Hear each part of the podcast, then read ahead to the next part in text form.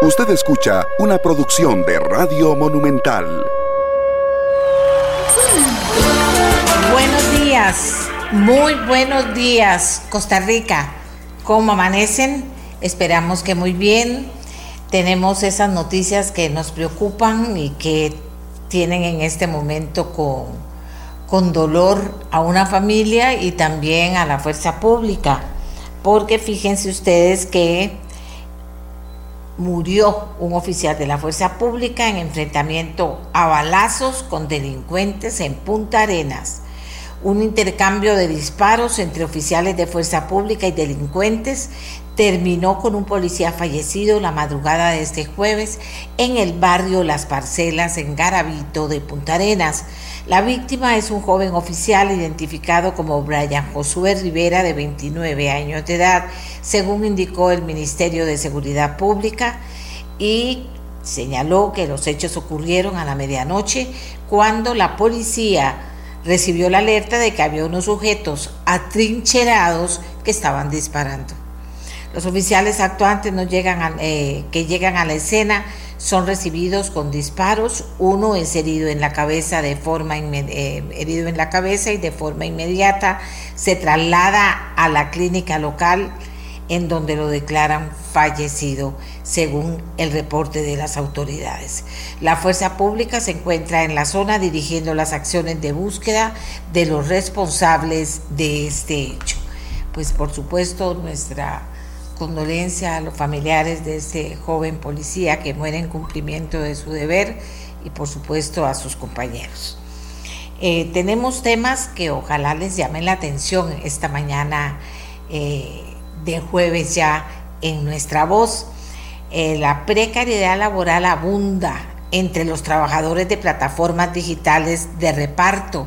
Esto es un estudio que se hizo, fíjense ustedes que suena interesante, porque cada vez son más, los vemos, los oímos, algunos desde muy temprano en la mañana, otros también desde muy tarde en la noche. Vamos a conversar sobre el tema. También vamos a conversar sobre otro tema que yo creo que no puede pasar desapercibido. Advierten sobre tema de falso secuestro virtual. ¿De qué estamos hablando? Bueno, ahorita vamos a tener más información para que estemos enterados y podamos prevenir cualquier situación en este sentido. Supremos poderes definen proyectos prioritarios en materia de seguridad. Finalmente tenemos ahí una lista de proyectos definidos por los supremos poderes con el fin de que en la Asamblea Legislativa se hagan todos los esfuerzos que hay que hacer para que el proceso continúe y salga lo más pronto posible humo blanco, y que la gente conozca de las nuevas medidas que legalmente se estarían aplicando en nuestro país para poder enfrentar la ola de violencia que nos ahoga definitivamente. También vamos a decirles, es la continuidad de una noticia que habíamos pasado y analizado aquí en el programa. Norma del Código Civil que obliga a llevar primero el apellido del padre y luego el apellido de la madre es inconstitucional. No lo digo yo, dicta la Sala Cuarta de Costa Rica. El sarampión, otra noticia que nos tiene que preocupar, una enfermedad que estaba a punto de erradicarse y que ahora empieza a emerger. Vamos a hablar de eso, porque como siempre digo, nunca está de más. La gente dice, ay, el sarampión, pero si yo estoy vacunado y todo. Vamos a darle información valiosa para que usted pueda tomar mejores decisiones en este tema, que es la salud de su familia o de sus alumnos, etcétera. Así que bien, ya está presentado el programa, gracias por estar con nosotros. Les vuelvo a dar el teléfono por si nos quieren participar en el programa, lo agradecemos mucho, 71525224. Ahora entramos en materia. Un estudio de la Escuela de Economía de la Universidad Nacional califica como precariedad laboral el trabajo que realizan los repartidores de plataformas digitales.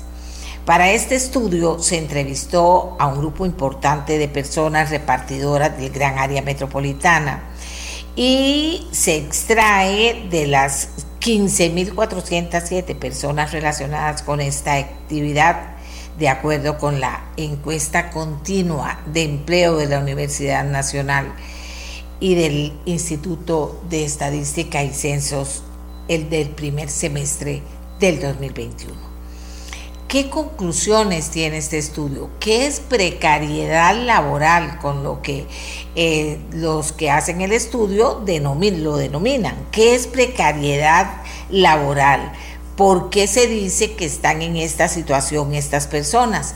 Bueno, tenemos como invitados esta mañana a don Jorge Solano, economista de la Universidad Nacional, que nos va a detallar el resultado de este estudio, y también a Alexander Astorga, viceministro de Trabajo, para que nos diga cómo ve el Ministerio de Trabajo esta situación, qué soluciones prevé para que esto no se haga más grande, se vuelva inmanejable, en fin, para que nos enteremos un poco más de un tema que se convierte en algo que cada vez está más cerca de nosotros. ¿De acuerdo?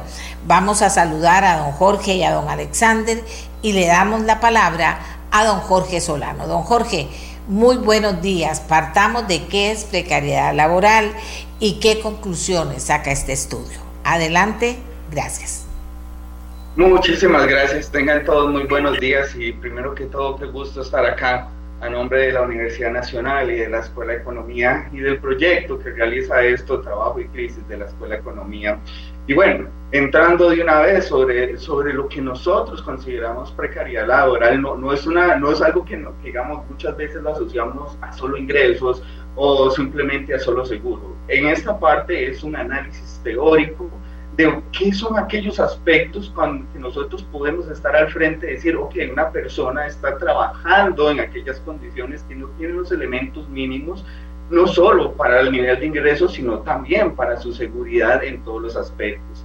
De esta forma, nosotros lo que utilizamos son dimensiones para explicar las condiciones de precariedad laboral, que van desde la desprotección social, inseguridad laboral, inseguridad de los ingresos, que aunque muchas personas piensan que los ingresos es lo que lo definen realmente, no, sino también la desprotección laboral, es qué tanto tengo yo la capacidad de poder entender los términos en los que estoy trabajando e incidir en esos términos. Cuando a mí me dicen, ok, estas son las condiciones, ¿está de acuerdo o no? ¿Y qué propondría o qué puedo hacer yo para que eso suceda? Después, la desregulación de la jornada. Están ante una situación donde pueden haber jornadas menores o jornadas mayores, pero entonces, ¿quién define eso? Luego, vulnerabilidad de accidentes y desempoderamiento. Estas dos que menciono a lo último, que son dimensiones del análisis de lo que es la precariedad laboral, es una adaptación a las plataformas digitales y a las nuevas formas de trabajo que tenemos que tener claro que están y posiblemente van a seguir en esa dinámica, pero entonces hay que entender para ellos la vulnerabilidad de robos, de accidentes, de hurtos, inclusive nosotros le llamamos lesiones relacionadas a la actividad cuando, por ejemplo, las horas que están bajo el sol a la larga van a tener algún efecto sobre la piel, sobre el aparato respiratorio y de enfermedades asociadas a esto. Y después el desempoderamiento de que las plataformas digitales, al fin de cuentas, es un algoritmo en muchos casos, y las personas repartidoras tienen que enfrentar sus situaciones reales de trabajo frente a un algoritmo, frente a un código, y muchas veces un bot, y cuando no es así, pues tienen que recurrir a call centers que están afuera, que los atienden y no conocen el contexto de la situación. De forma sintética, tiene todo un abordaje teórico que nosotros hacemos en la adaptación de Mora Salas, pero va desde la parte en qué tanto las personas obtienen los ingresos para la vida, en qué tanto las personas pueden pagar seguridad social y seguridad social para las personas que dependen de ellos, después sus jornadas de trabajo, qué tan vulnerable ahí enfrentan situaciones durante el día y cómo se resuelven estas, es decir, si algo me pasa a mí, ¿a quién le corresponde ayudarme en esto? Y el desempoderamiento, que ha sido uno de los temas que más nos ha llamado la atención. Entonces, es un conjunto de cosas lo que nosotros abordamos para la precariedad laboral. Bien, precariedad laboral de este grupo importante de trabajadores que nos ayudan tanto, ¿verdad? Costa Rica, muchísimas personas. Estamos hablando del gran área metropolitana, pero esto refleja también otros sectores y otros lugares del país. Vamos a pedirle a Alexander Astorga, viceministro de Trabajo, que nos diga cómo ven ellos todas estas inquietudes que concluye el estudio y que existen en este momento sobre este grupo de trabajadores. Don Alexander, gracias por acompañarnos. Adelante. Hola, muy buenos días, doña Amelia, y bueno, a todas las personas que nos escuchan. También agradecer acá la participación del compañero que nos comenta acerca de los resultados de este análisis que realizan. Y bueno, nosotros claramente recibimos el informe, lo analizamos a partir de ayer, ¿verdad?, que este fue publicado. Naturalmente es un insumo bastante importante, el cual vamos a continuar revisando a profundidad. Sí es importante, digamos, lo que mencionaba anteriormente, o lo que se mencionaba anteriormente con respecto a que se utiliza como parámetro un análisis de Mora Salas, ¿verdad? Entonces, digamos, si hay ciertos elementos de carácter técnico que también vamos a revisar. Pero más allá de eso, ¿verdad? Sí entendemos la preocupación con respecto a este sector. De hecho, debo decir que el tema de la plataformización laboral, que es algo que se menciona en el estudio, es un aspecto que está siendo visto con mucha atención tanto en Costa Rica como en otros países. De hecho, el año anterior el Banco Mundial emitió un estudio al respecto que ha estado siendo analizado tanto por nuestro país como en conjunto con otros países en el seno de la OEA, de una red de materia de cumplimiento laboral que se llama la Red Real. De hecho, en Costa Rica este año vamos a ser sede de un encuentro donde van a venir los participantes de la Red Real, y justamente uno de los temas que vamos a ver con mayor atención es el tema del cumplimiento de la legislación laboral y los retos que se tienen respecto a las nuevas formas del trabajo, ¿verdad?, donde ahí se van a analizar el asunto de el trabajo mediante plataformas y demás. También es importante entender que el trabajo mediante plataformas no es exclusivo de transporte de personas o transporte, en este caso, de cosas, o digamos lo que se conoce como delivery, sino que también ya hay un mercado de servicios, hay un mercado más amplio, donde las personas básicamente a través de esquemas de servicios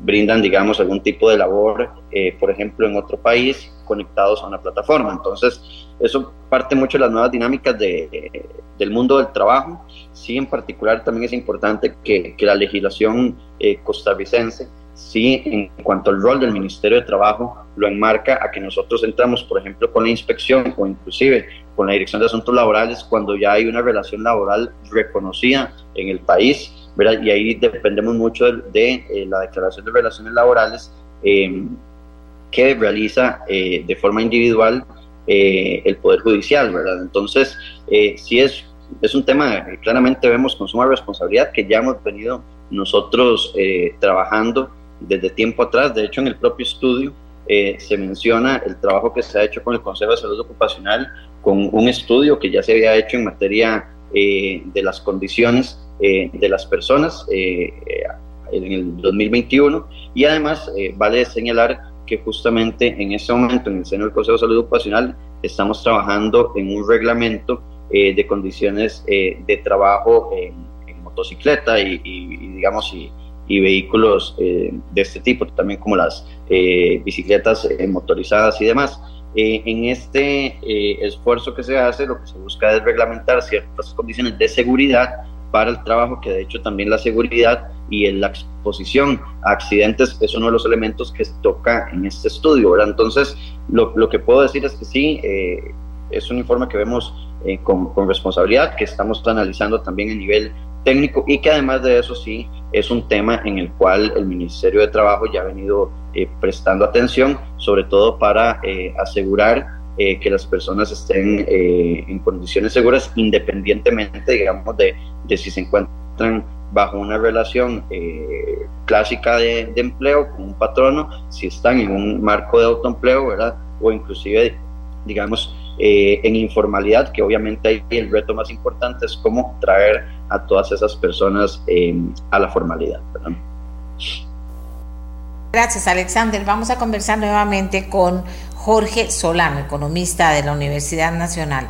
Claro que preocupan muchas cosas. El tema de los accidentes es un tema que yo considero bastante serio, pero que no sé si el estudio analiza qué se podría hacer en ese caso, amén de todo el resto de situaciones preocupantes que la universidad plantea en su estudio luego de haber hecho un análisis de esta población. Don Jorge, en el tema de los accidentes, ¿cómo lo vieron los técnicos y cómo se puede plantear como una conclusión importante, algo que se pueda hacer de inmediato, o simplemente plantearse que esto seguirá siendo así, y a dónde estarán entonces las formas de cuidarse de cada una de estas personas y de que le demos seguridad? Sí, de hecho, muchas gracias, es una muy buena pregunta. Y el tema de los accidentes, no voy a entrar de hecho a responderle esto, sino que se desprende de otras de las dimensiones que nosotros abordamos, que es la desprotección social, porque en sí el accidente puede ocurrir en cualquier trabajo, ya sea, digamos, estando usted en una computadora se puede caer de la silla y lo demás.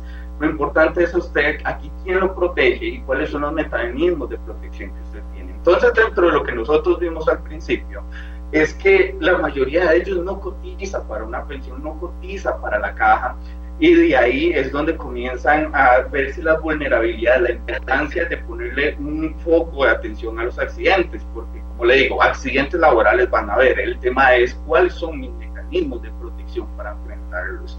Dentro de esto de las plataformas, nosotros lo que nos damos cuenta es que la gran mayoría no tiene un seguro social. Entonces, ante un accidente mínimo o grave, la persona no tiene a quién acudir.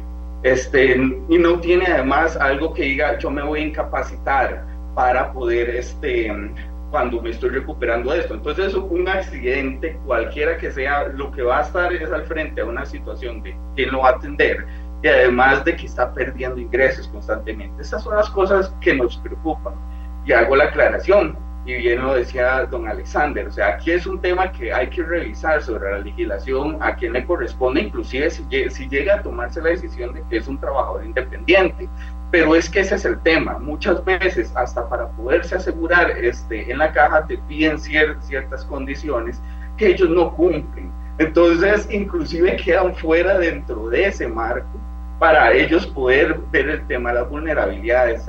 Y con esto sí quiero aclarar, no es un ataque contra las empresas nomás, sino que tenemos que ir trabajando sobre esto, porque la vulnerabilidad de los accidentes se vincula al tema de la desprotección social y la inseguridad laboral, porque en el caso de las plataformas, un accidente implica simplemente que te saquen, y en los casos de que tengas que incapacitarte por mucho tiempo, como nosotros hablamos aquí en el informe, la inseguridad laboral, el algoritmo lo que hace es que si has pasado mucho tiempo, cuando volvés a entrar no tenés prioridad dentro de los llamados a los pedidos que hay, digamos. Hay como zonas calientes o prioridades. El que está trabajando más tiempo es el que le van a llegar más mensajes para poder, digamos, atender más llamadas o más pedidos. Si usted deja de responder, entonces usted lo van poniendo, como digamos, en una lista más abajo. Entonces vean qué difícil este tema de los accidentes. Usted accidentarse es equivalente, digamos, a no solo atentar contra su integridad física, sino también con sus ingresos. Y como nosotros también expresamos en el informe, la gran mayoría de las personas tienen una dependencia de entre 1 a 4 personas que son dependientes de ellas. Entonces, esto que iniciamos de hecho por un aspecto abajo, pero eso engloba un todo. ¿Qué es lo que proponemos nosotros con respecto al tema de la exposición a accidentes? Es precisamente eso, que encontremos formas para que las personas se puedan asegurar, que existan, digamos, condiciones contractuales de alguna u otra forma que le permitan a las personas, incluso si en su deseo fuese ser trabajador independiente, poder acceder sin mayor problema a ello. Entonces, eso son parte de las cosas que nosotros decimos. Si se fuese a establecer una relación laboral, pues por supuesto que en ese caso, si así llegase en algún momento la legislación a definir que sí existe una relación laboral, es que sea el patrono, por supuesto, el que atienda estos temas. Así que eso es lo que visibilizamos nosotros. Hay accidentes, pero no tienen cómo atenderlos a ellos, y la mejor forma de atenderlo es a través de la protección social. Y es que, bueno, para seguir... Ajá, adelante. Ajá. Sí, sobre las lesiones relacionadas a la actividad, lo interesante es que las respuestas de ellos son pocas, en cuanto, digamos, solo el 3% dice que tiene mucha exposición a lesiones, y en total, el 20% tiene regular a mucha. Ellos todavía no sienten los efectos de una actividad laboral a largo plazo. Entonces, cuando nosotros les decimos, ok, entendamos lesiones a que usted sienta desgaste en la columna, a que usted sienta que vaya a tener cáncer de piel, que vaya a tener problemas respiratorios más adelante porque están en la calle respirando el humo todo el día. Esas son de las cosas que hay que tener, están respirando el humo del tránsito todo el día, no tienen mecanismos de seguridad laboral, no hay nadie que les dé un protocolo de cuándo utilizar mascarillas, no se expongan al sol, nada de esto, ni siquiera capacitación en esos aspectos tienen. Miren qué interesante. Entonces ellos no responden porque tal vez no están sintiendo los efectos ahora, pero sí tiene una mayor connotación el tema de los accidentes viales, que ya por ser motociclistas la propensión a accidente ya está disparada, sabemos. Ahora, es ser motociclista y estar en la calle todo el día, y además bajo presión, entonces aquí sí se ve que hay mucha exposición a accidentes laborales y robos o hurtos, y no solo pensemos el robo o hurto en la condición de la pérdida económica y la posible sanción que pueda tener la persona, sino al riesgo de algún daño físico, le disparen, lo apuñalen, lo golpeen, le quiten la moto, tantas cosas que pueden pasar. Y si no, digamos, sin dar mayor vuelta, aquí el tema es quién los atiende, y deberían ser atendidos como cualquier persona que tiene un problema relacionado a su actividad laboral por la seguridad social. Gracias, don Jorge. Aquí la gente está opinando, por supuesto, y mucha gente preocupada. En la práctica no hay un patrón detrás de ellos. Dice una persona, es un crimen la condición en que están, el dinero que reciben por hacer ese trabajo. ¿Cómo van a pagarse un seguro, a cotizar con la pensión, para la pensión, con esa cantidad de dinero? Amén de todo lo que nos está diciendo como preocupación el economista de la Universidad Nacional. Don Alexander, entiendo que el Ministerio de Trabajo ha puesto los ojos sobre ellos.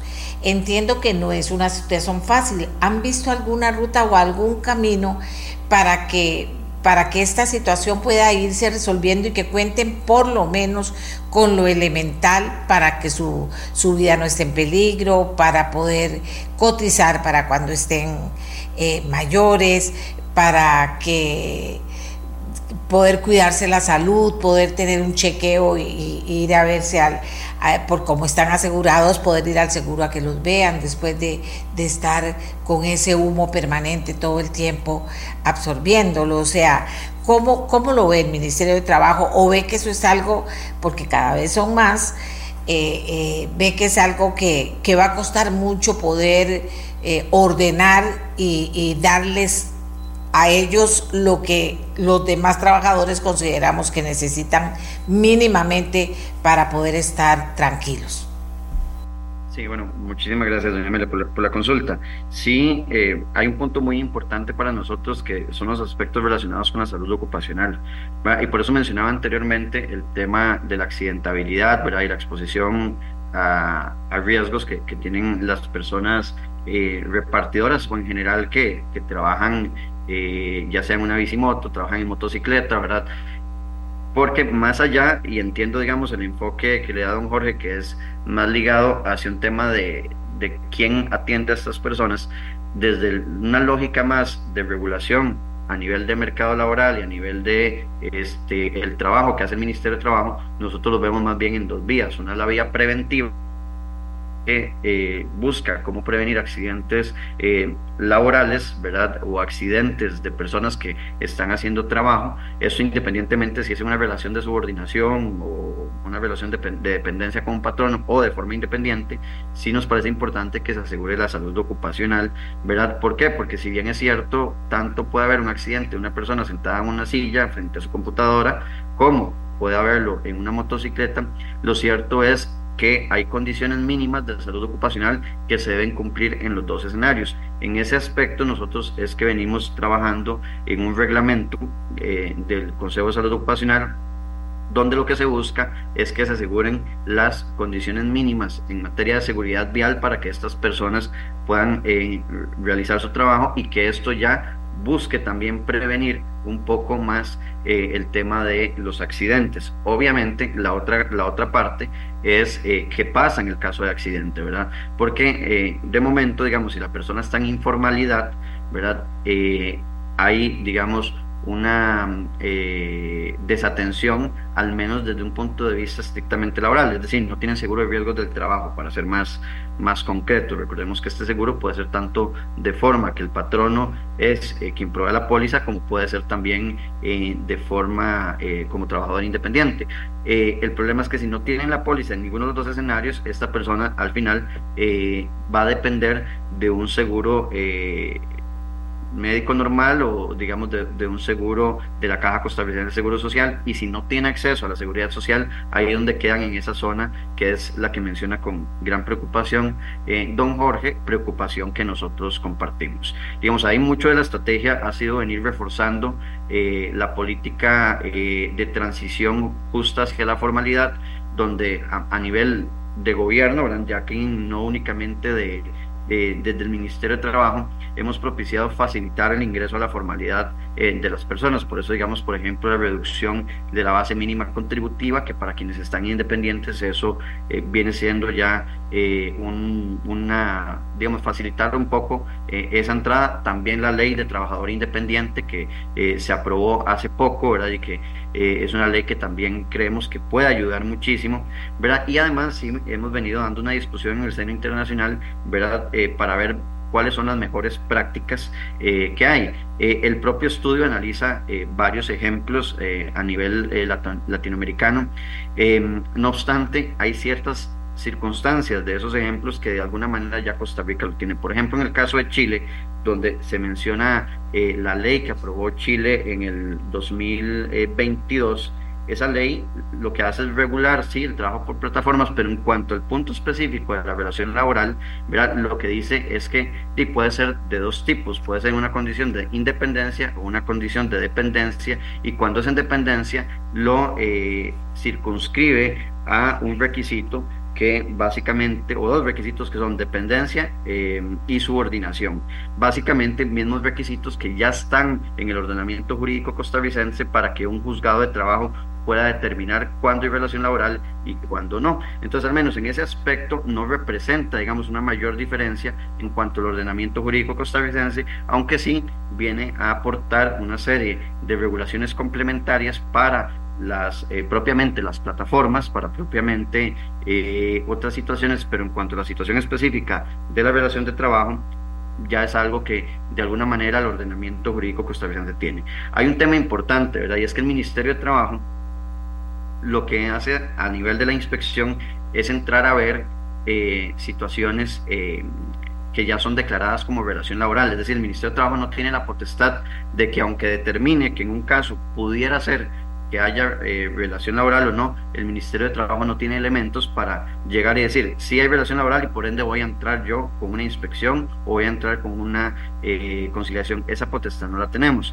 Justamente por eso también, entre otras cosas que venimos analizando, la OIT hace poco, de hecho antier, recibimos un primer borrador de un diagnóstico que estamos efectuando sobre la labor de la inspección, y nosotros lo que estamos proponiendo es un trabajo de diálogo con los diferentes sectores en el seno del Consejo Superior de Trabajo, porque sí creemos que hay que hacer un reforzamiento de la inspección, que pasa por temas de carácter administrativo y posiblemente por temas de carácter legal. Y en ese orden, digamos, sí sería interesante, digamos, que así como cuando la inspección de trabajo determina una infracción, puede proceder a llevar el caso a un juzgado, si el Ministerio de Trabajo en una situación determina bajo su criterio que puede haber alguna especie de subordinación, bueno, eso es algo que se podría analizar si también el Ministerio lo pasa, pero sí creemos que al final es importante, por un tema de seguridad jurídica, que siga siendo, digamos,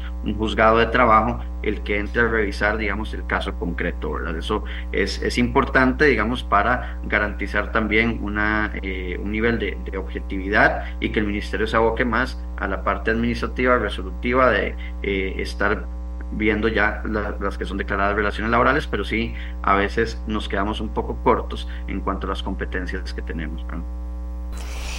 Gracias Alexander Astorga, viceministro de Trabajo, y a don Jorge Solano, economista de la Universidad Nacional. Es un tema importante, Costa Rica. Qué dicha que podemos llegar hasta ustedes con este tema, darle elementos de juicio a ustedes para que no dejemos pasar el tema y nos preocupe. Ahora, ¿cómo se va a ocupar la institucionalidad del tema? ¿Cómo se va a preocupar el sector mismo, ellos, del tema, para organizarse y poder tener lo mínimo para garantizar que su trabajo se va a poder hacer, que van a tener un salario decente, pero sobre todo que su vida, que está tan expuesta, vaya a estar resguardada por atención permanente, porque van a poder estar asegurados? Bien, vamos a hacer una pausa, ¿no? Ya tenemos listo el siguiente tema, que es un tema que elegimos traerlo porque consideramos que es importante que lo manejemos. Advertirles sobre el timo de falso secuestro virtual. El pasado viernes, el Organismo de Investigación Judicial, OIJ, emitió una advertencia sobre este timo, falso secuestro virtual.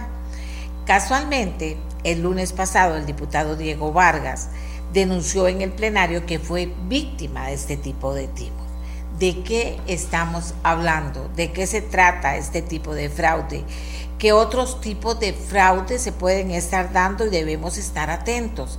Vamos a conversar con el director del Organismo de Investigación Judicial sobre el tema para que nos instruya, y luego con Diego Vargas para que, desde la perspectiva de alguien que sufrió esta situación, pues nos dé su testimonio también.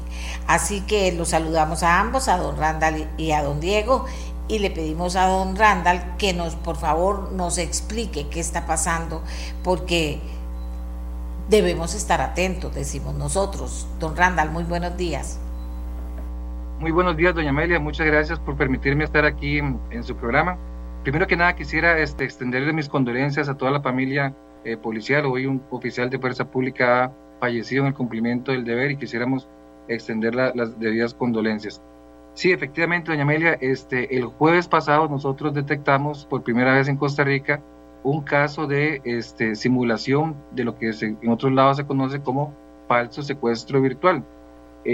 Sobre esto ya hemos tenido un antecedente en Costa Rica de manera remota, cuando unos costarricenses habían ido a un hotel en Cancún y les generaron una situación muy similar.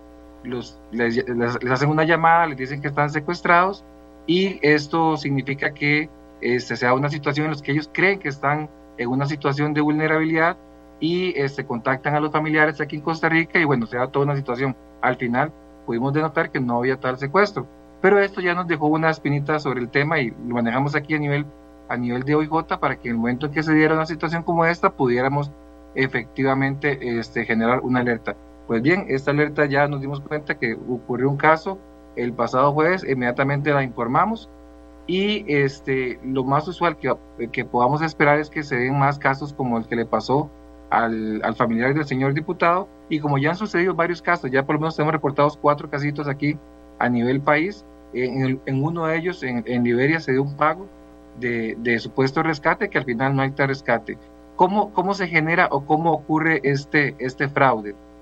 Los delincuentes lo que hacen es buscar personas de perfil, digamos, empresarial, profesional, o alguien que pudieran obtener dinero a través de familiares. Entonces van y hacen como algún tipo de negocio, concertan una cita y les dicen que se vean en tal lugar, el lugar X. Entonces de previo los delincuentes van a ese sitio, ven si hay otros carros ahí, tratan de mantener como algún tipo de control. Los estafadores, en ningún momento hay secuestradores, y entonces cuando llega la persona al lugar ya de correspondencia les dicen, recibe una llamada de otra persona que se hace pasar por un miembro de un cártel generalmente mexicano, Nueva Generación Jalisco o algo así por el estilo, y les dice que han interrumpido una reunión importante del cártel y que debido a eso están siendo secuestrados, y que les piden que les den teléfonos celulares pero con WhatsApp, no de telefonía ordinaria, para poder cometer el fraude, ¿verdad? O en este caso el completar el supuesto secuestro. En todo momento la persona cree o considera que está siendo secuestrada, que es real lo que está viviendo, y en el caso particular que se pudo atender por parte de la sección de delitos varios, los muchachos me decían que a pesar de que habían otras personas en ese carro, les pidieron a las otras, o les exigieron a las otras personas que apagaran los celulares y mantener siempre la comunicación a través de la videollamada que tenían con el celular. Y de hecho, cuando la persona se aproximaba al celular a tratar de manipularlo, inmediatamente lo amenazaban, que lo iban a disparar de inmediato, que no hiciera eso, ¿verdad? Porque ellos requieren mantener como el control del dispositivo móvil para que no reciban llamadas telefónicas, porque lo más usual es que alguien llame por teléfono, o lo más usual es que alguien les mande un mensaje de texto. Entonces, el ardid o la estafa se concreta en el tanto en el cuanto logran mantener a la persona dentro de esta situación de vulnerabilidad, de sentirse de verdad secuestrado. Y en otros países ha surgido, ha tenido una industria importante. Aquí en Costa Rica apenas está empezando, y también hay una problemática a nivel de legislación, porque no tenemos un tipo penal que se llame secuestro virtual. De hecho, en este caso, cuando se hace la dirección funcional con la Fiscalía, nos dicen que el caso es atípico, que no es un secuestro, y que se debería remitir como un intento de estafa o de fraude. Casualmente, y aquí yo quisiera agradecer a la Comisión de Crimen Organizado y Seguridad del Colegio de Abogados, ya se venía trabajando en una normativa para poder tener acceso más rápido y más oportuno a lo que son las operadoras telefónicas en cuanto a la geolocalización y en cuanto a lo que son direcciones IP. Todo este fraude es bastante tecnológico, y ellos utilizan una geolocalización y una dirección IP para poder hacerlo. Entonces, para nosotros es bastante importante poder retomar esta iniciativa del Colegio de Abogados y presentarla junto con el señor diputado, que vivió en carne propia la situación que ahorita pueden vivir muchos costarricenses, y generar las respuestas necesarias para que el país pueda verse un poquito más preparado de lo que se viene, que es una nueva modalidad de fraude, de estafa, a como han habido muchas, doña Amelia, en el pasado, de lo que es phishing, de lo que era, por ejemplo, hace un año tuvimos un boom muy importante de estafas muy similares a estas, de que hablaban de que eran grupos de narcotráfico, de cárteles mexicanos, y era con el tema de citas por la web de encuentros sexuales. Entonces la persona en su momento lo que hacía era hacía una cita con una persona para algún tipo de encuentro sexual. La otra persona al otro lado nunca era alguien relacionado con este tipo de trabajo, sino que era un fraude, un estafador, y lo que hacían era intentar conversar con la persona para estar un tiempo ahí, y después que el otro estafador lo llamara y decía, usted me hizo perder tiempo con la cliente o con el cliente, no facturó, y entonces vamos a tener que cobrarle a usted todo lo que nos hizo perder el tiempo. Entonces los metían con esa narrativa, y le decían, si ustedes no pagan, entonces los va a mandar sicarios, estamos unidos con el clan o con el cartel del Golfo, con el cartel de Jalisco Nueva Generación, lo que sea, y esto le generaba a la persona que está siendo víctima una ansiedad bastante importante, y entonces empezaba a pagarles por un supuesto hecho de que lo iban a matar, cuando en realidad era una estafa, era un ardid.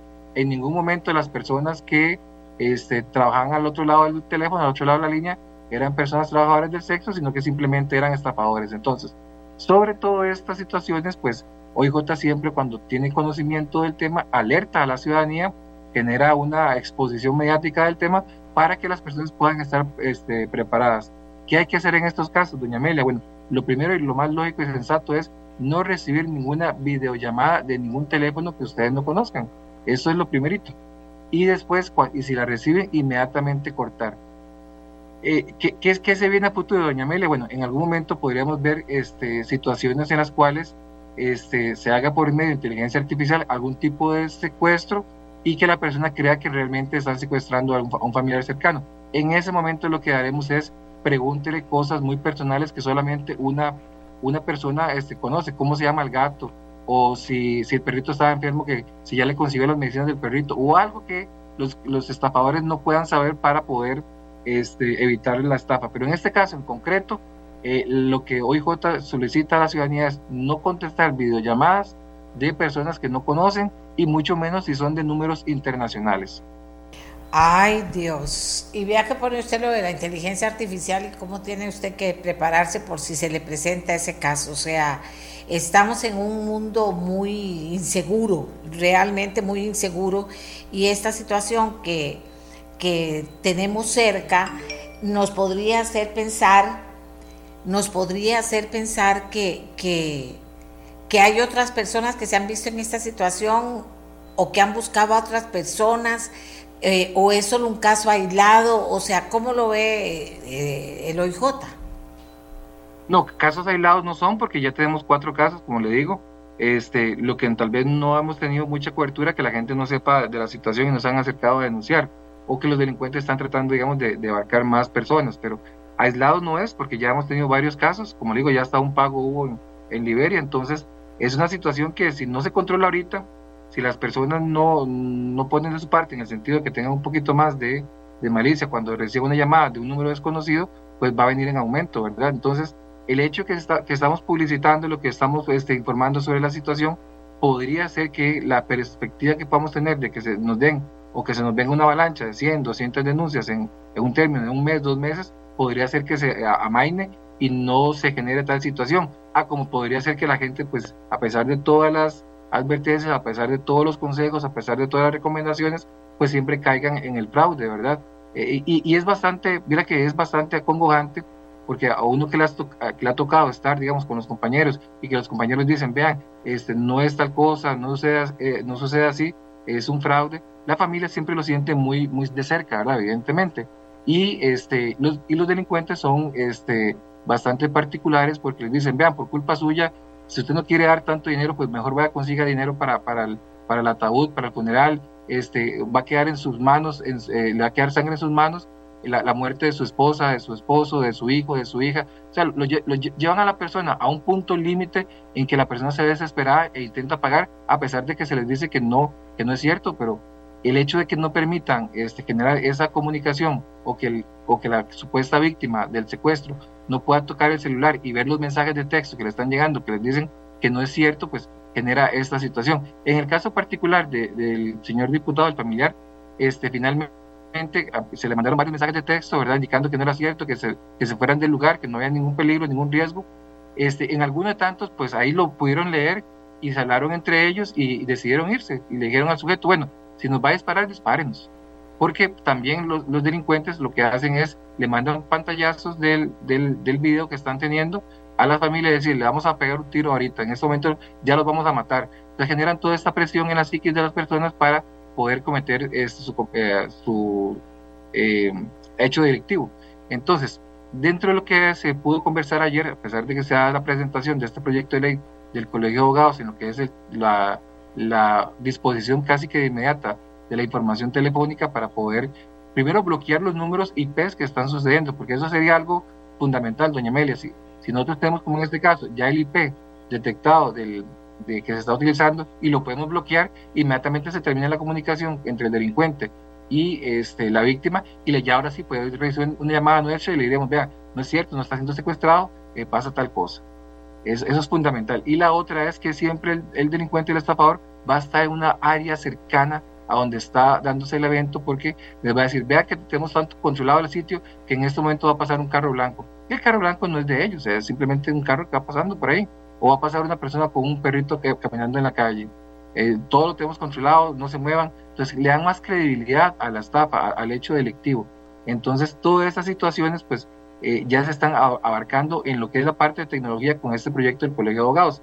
Queda pendiente decidir si se va a hacer un tipo penal, que yo estaría de acuerdo, que se haga un tipo penal que se llame secuestro virtual y que se le condene con fuertes sanciones a las personas que utilizan, digamos, el dolor ajeno para poder tomar algún tipo de lucro. Entonces, son situaciones que están pasando en el país y que para nosotros como tal, pues, resulta importante que se aborden de inmediato dentro de esta ola y aumento de criminalidad que estamos teniendo, pero que el OIJ muy decididamente pues ya comentó del asunto y que nos ha permitido, digamos, poder por lo menos avisar la situación a las personas y que ojalá no se haga un efecto de contagio, que sean muchas las personas afectadas con este tipo de fraude o tipo de estafa.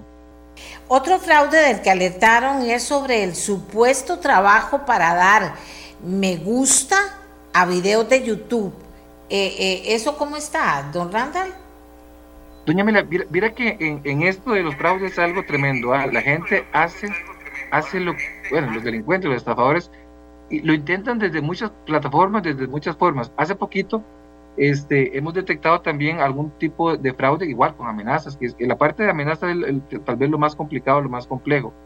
Te empiezan a poner páginas web de venta de productos, lo utilizan redes sociales tipo Facebook o Instagram. Hay un apartado en esas redes sociales que se llama Marketplace o lugar de negocios, y entonces ahí la gente anuncia ventas de cosas, vendo computadoras, vendo celulares, vendo tenis, vendo lo que sea. Entonces algunas personas van y le dicen, mira, estoy interesado en unas tenis, ¿cómo le hago? Bueno, sí, deposítame tanto dinero por 5 en tal número y listo, yo te las llevo. Entonces la gente viene y deposita el dinero y el producto nunca les llegó. Entonces cuando reclaman, mira, es que yo te deposité el dinero y nunca me llegó la plata. Entonces en ese momento los estafadores utilizan un lenguaje verbal más agresivo de amenaza. Vea, a mí no me joda, yo estoy haciendo aquí, tengo tanta gente armada al servicio mío, y le empiezan a mandar como fotos, digamos, de gente con armas de alto calibre, AK-47 o AR-15, M16, lo que sea. Si usted sigue hablando aquí, yo sé quién es usted, tengo sus datos, voy tras de su persona, etcétera.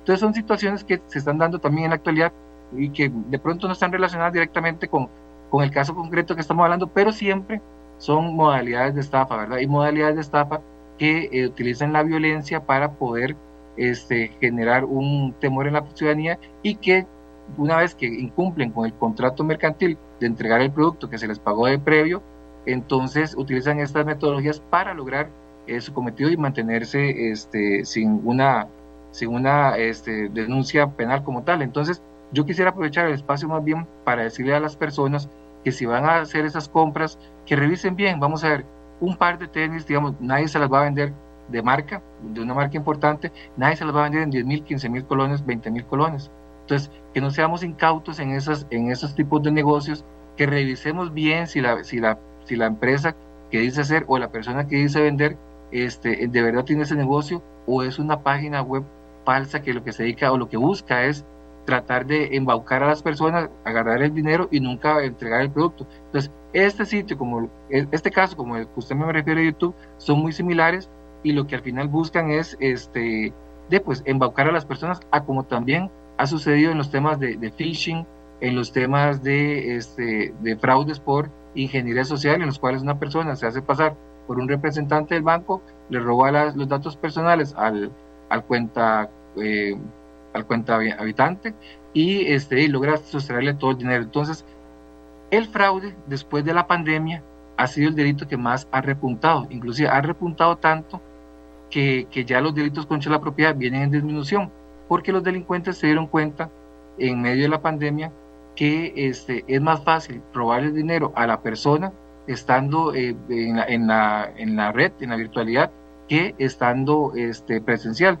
Una persona asalta a un individuo en la calle y tendrá oportunidad de asaltar a 1, 2, 3 personas antes que Fuerza Pública llegue o IJ llegue. Y hasta ahí llegó, damos 2, 3 asaltos. Y de pronto le robará lo que tiene en la billetera, 10.000, 15.000, 20.000, 50.000 colones si les va bien, y exponiéndose a que lo arresten y exponiéndose a que la persona que está asaltando pues tenga un arma de fuego y le dispare al delincuente y el delincuente fallezca.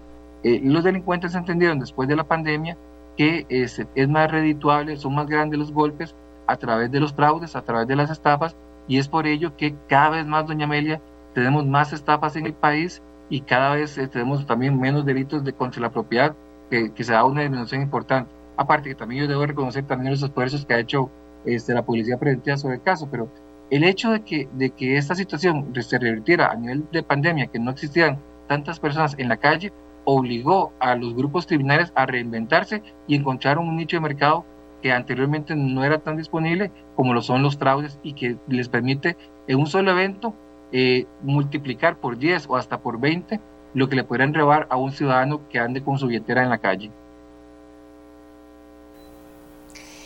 Gracias, don Randall.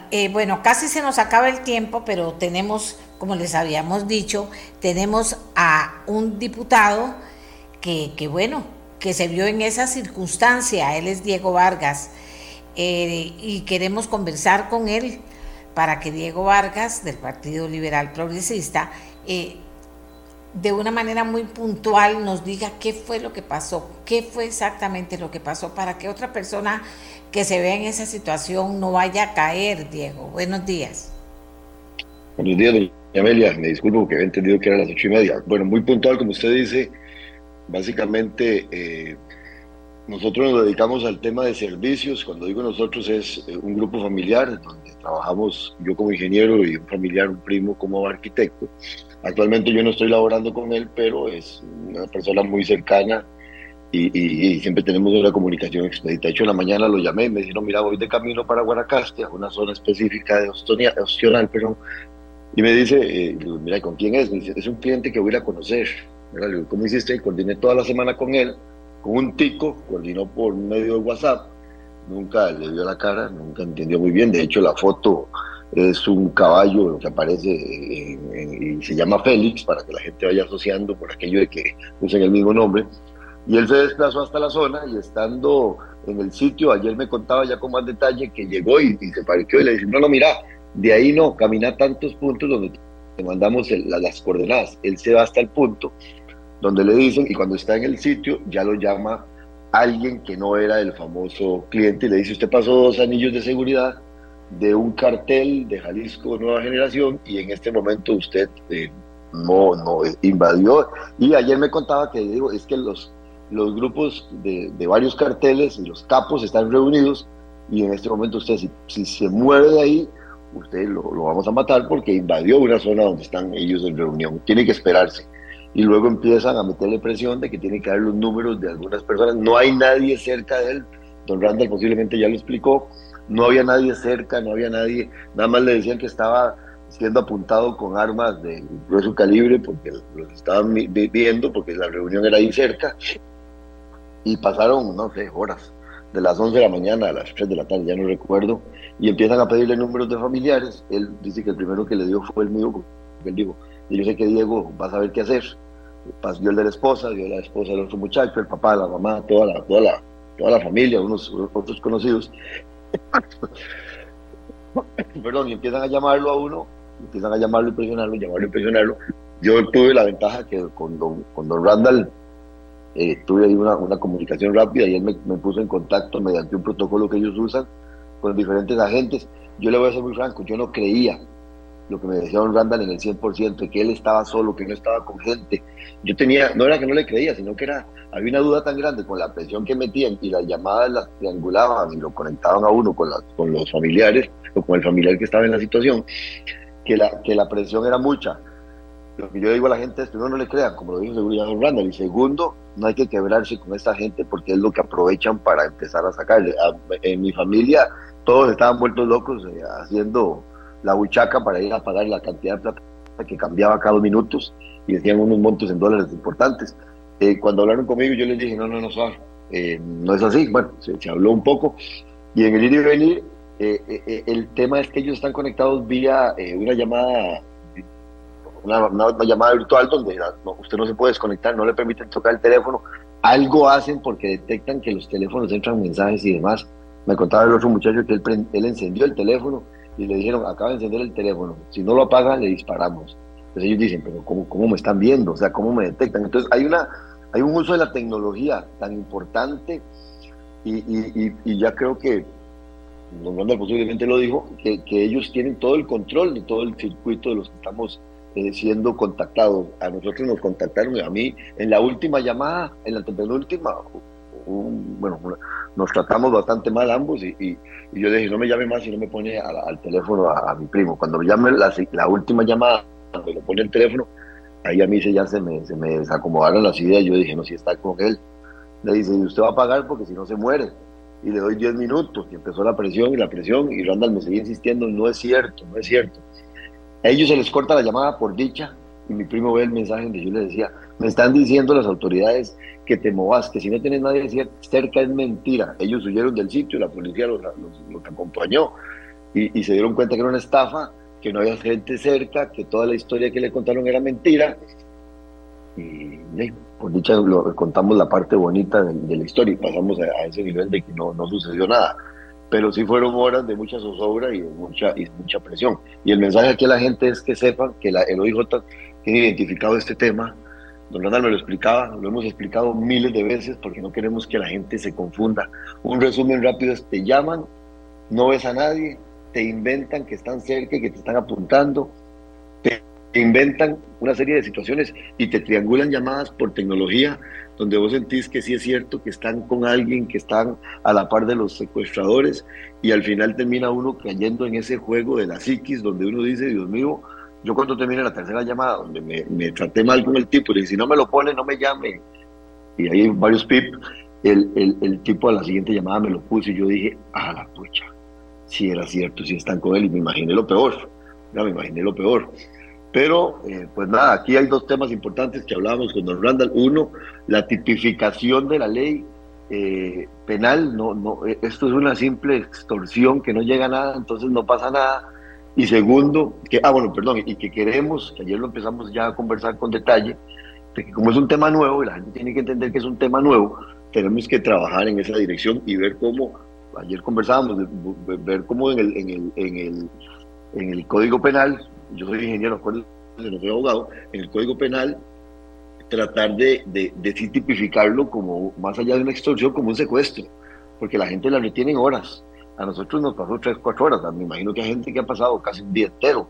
Entonces sí hay una retención con los nuevos métodos y la nueva vida que estamos viviendo desde la óptica digital. Y lo otro, lo que sí ya estamos trabajando, que fue total y completamente autoría me lo hace llegar don Randall, ya vamos a conversar a muchos compañeros, y adicionalmente a eso, me decía don Randall que lo trabajó con el Colegio de Abogados, con una comisión ahí que no recuerdo en este momento el nombre, y es un proyecto para ver cómo en la ley de telecomunicaciones vamos a modificar un artículo que creo que es el 43, me corrijo don Randall si estoy mal, el 43, para que sí se pueda con las empresas que dan el servicio de telecomunicaciones podamos irnos a la IP, porque si te llaman por teléfono es muy fácil para estos señores de la parte judicial, del Poder Judicial, hacer algunas gestiones y localizar, pero cuando te llaman por internet, esta gente te está llamando con un número mexicano. A mí me llamaba un tipo con un número mexicano, con un acento mexicano, y podría haber estado ahí, aquí mismo en San José, y no estar en México, pero ese juego mental y esa nueva tecnología, que el número puede estar referido a otro país, pero realmente no está en otro país. Nosotros necesitamos saber dónde están, y eso, y cuando digo nosotros, son las autoridades, los buenos, que somos más.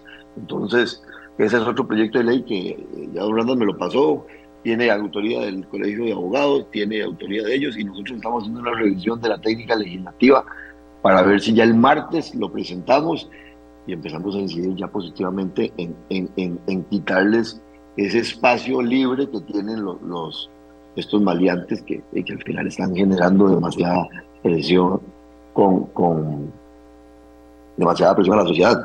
Tenemos un caso de éxito, doña Amelia, le voy a contar. Una muchacha de Grecia, la tía llama a mi socio, a mi primo, y le dice, mira Pablo, que ustedes publicaron esa información, y su primo puso, digamos que la denuncia a nivel de la prensa, y lo que dijimos en la asamblea, en el plenario, me dice, porque mi sobrina me dice, me está pasando lo mismo, me están citando exactamente igual, y esto fue, la cita era este martes que pasó, el lunes ella oye la noticia de lo que nos pasó el domingo, empieza a llamar al tipo, y empieza a ver los números, y empieza a tratar de localizarlo, y le hace un par de preguntas, y se le desaparece del mapa, ya no había cliente, ya no hubo viaje, y ya no tuvimos una situación tan acongojante como la que vivimos nosotros en otra familia de gente que lo que está es pulseándola y trabajando. Entonces creo yo que por ahí va lo bueno de que usted hoy nos entreviste. Ayer hicimos una conferencia de prensa y con mucha pena yo le pido disculpas a la gente porque usé una palabrota, pero no me di ni cuenta, me salió del alma, porque yo dije, esto es lo que estoy sintiendo de la vivencia que tuvimos ese domingo.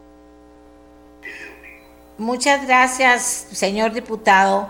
Aquí hay que rescatar algo de todo esto que hemos estado conversando, que si esos dos proyectos les den dispensa de trámite para que se aprueben en pocos días, que se lograría o no, pero es uno de los aportes que nos llegan a nosotros aquí en el programa. Amigas y amigos, gracias al director del OIJ, gracias al diputado por haber compartido esta experiencia. Por favor, tome nota. Por favor, tome nota, porque si usted toma nota, es muy difícil que lo engañen. Hagamos una pausa y volvemos con la ministra de la Presidencia, Natalia Díaz, y seguimos hablando de proyectos para frenar la criminalidad en Costa Rica. Ya volvemos. Amigas, amigos, ya se están definiendo los proyectos prioritarios en materia de seguridad que serán convocados próximamente, y esto para darles respuesta a ustedes que nos preguntan una y otra vez qué está pasando con esos proyectos. Se reunieron los supremos poderes y vamos a conversar con la ministra de la Presidencia, Natalia Díaz, para que nos diga cuáles son esos proyectos puntualmente, porque no podríamos desarrollar 10 proyectos ni en 10 horas, pero puntualmente cuáles son esos proyectos y la expectativa que hay para que haya factibilidad de que sean aprobados prontamente. Natalia, muy buenos días, adelante. Muy buenos días, doña Amelia, muchas gracias por brindarme este espacio para hablar sobre estas iniciativas, pero antes quisiera dar mi sentido pésame a la gente fallecido el día de hoy, en la madrugada, don Bryan Josué Rivera Oviedo, en Herradura. Realmente estamos muy conmovidos, preocupados por la situación. El ministro de Seguridad en horas de la mañana va a brindar más detalles sobre esta situación, doña Amelia. En la zona ya está el director de la Fuerza Pública, está el OIJ, y realmente pues aquí tenemos que buscar sentar esas responsabilidades, ¿verdad?, por el fallecimiento de este oficial. En ese proceso están, pero quería decir que realmente lo siento muchísimo, que es algo que aqueja a este país y que tenemos que tomar las acciones correspondientes para cambiar la situación. Quizás las cosas no van a cambiar de la noche a la mañana, pero estamos contribuyendo a que estas cosas no sigan pasando. Realmente hay una conciencia, y lo digo en el caso de esta mesa de trabajo de seguridad y de todos los jerarcas relacionados con esto, que tenemos que actuar rápidamente para la aprobación de las leyes, para poder brindar esas herramientas necesarias tanto a la Fiscalía o Ministerio Público como al OIJ, a los jueces de la República, que puedan tener, digamos, que esas herramientas jurídicas para poder proceder, castigar a esas personas peligrosas que realmente estén donde deben de estar. Y eso es parte del mensaje que los presidentes de los supremos poderes tomaron o anunciaron al país el pasado 30 de noviembre, si no me equivoco, en el Poder Judicial, y aquí arranco un poco con la explicación de esta mesa. Es una iniciativa, como bien explicaba, de los 3 presidentes, donde finalmente delega ese trabajo a lo que es el Ministerio de la Presidencia, la dirección del ICD, de parte del Poder Ejecutivo, en el caso del Poder Judicial específicamente la Fiscalía General y el OIJ, y en el caso de la Asamblea Legislativa específicamente a doña Gloria Navas como presidenta de la Comisión de Seguridad y Narcotráfico. Es una mesa que fue corta, realmente fueron 6 sesiones en 15 días, muy puntual, focalizada en los temas realmente urgentes, donde la Fiscalía también iba guiando y solicitando, al igual que el OIJ, esas herramientas que ocupan para poder realmente tener todo lo necesario para que estas personas realmente paguen por lo que hacen. Básicamente tenemos 10 iniciativas en este momento acordadas en la mesa, que hoy, por cierto, el presidente del Congreso anunciará a los jefes de fracción oficialmente. Ya el documento que se envió a los presidentes de los supremos poderes es público e incorpora estos temas trascendentales. Primero, hay una reforma que tiene que ver con la extradición de extranjeros. Es la revocatoria de la naturalización de la persona extranjera que es, digamos, costarricense, naturalizada y que haya sido condenada, por ejemplo, con sentencia en firme en delitos que son con pena superior a 3 años, que se les quite esa nacionalidad y por lo tanto que pueda proceder la extradición de estas personas peligrosas. En ese sentido, también hay un complemento a esta reforma, que es la reforma constitucional que presentó, o que más bien convocó el Poder Ejecutivo, que es presentada por la fracción oficialista, que es el siguiente paso a este, que es la extradición de los nacionales, pero no es para todos los delitos. El proyecto propone que en esa reforma el artículo 32 de la Constitución aplique para los delitos de narcotráfico y terrorismo, y el acuerdo inicialmente es que el proyecto, como ya está, para que se pueda ver en la Asamblea en una comisión específica, porque así lo establece el procedimiento, que podamos avanzar paralelamente con esta otra reforma, incluyendo este primer aspecto que le mencioné. Ese es uno de los proyectos, doña Amelia.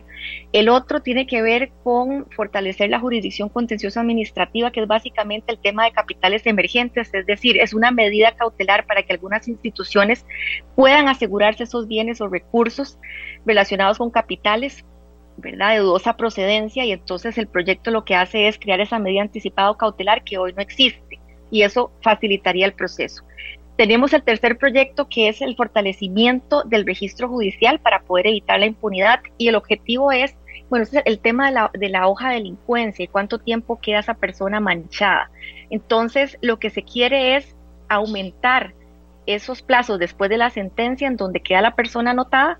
¿Para qué? Para que los delincuentes no puedan gozar de los beneficios procesales al no contar con antecedentes penales, que ha sido uno de los temas en donde la Fiscalía nos ha indicado que necesita una reforma en ese aspecto.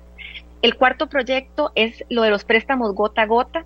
Inicialmente el proyecto tenía algunos temas relacionados con la parte financiera, que era usura, ¿verdad?, el tema de quién podía o no prestar, pero nosotros nos limitamos en este momento, y no quiere decir que el otro tema no se vaya a ver, a incorporar el delito de extorsión cobratoria dentro del Código Penal, ¿verdad?, porque ese delito ahorita no existe, es decir, quien busca cobrar una deuda mediante amenazas. Ese es el delito que se está incorporando en un único artículo, que es la propuesta que estamos haciendo a la Asamblea Legislativa.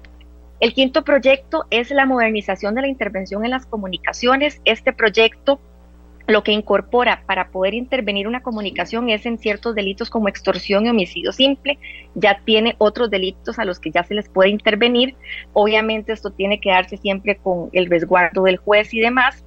Y aquí lo que se busca también es aumentar esos plazos para proceder con la intervención hasta 1 año, es decir, se aumenta el periodo 4 meses más de lo que la ley establece en estos momentos.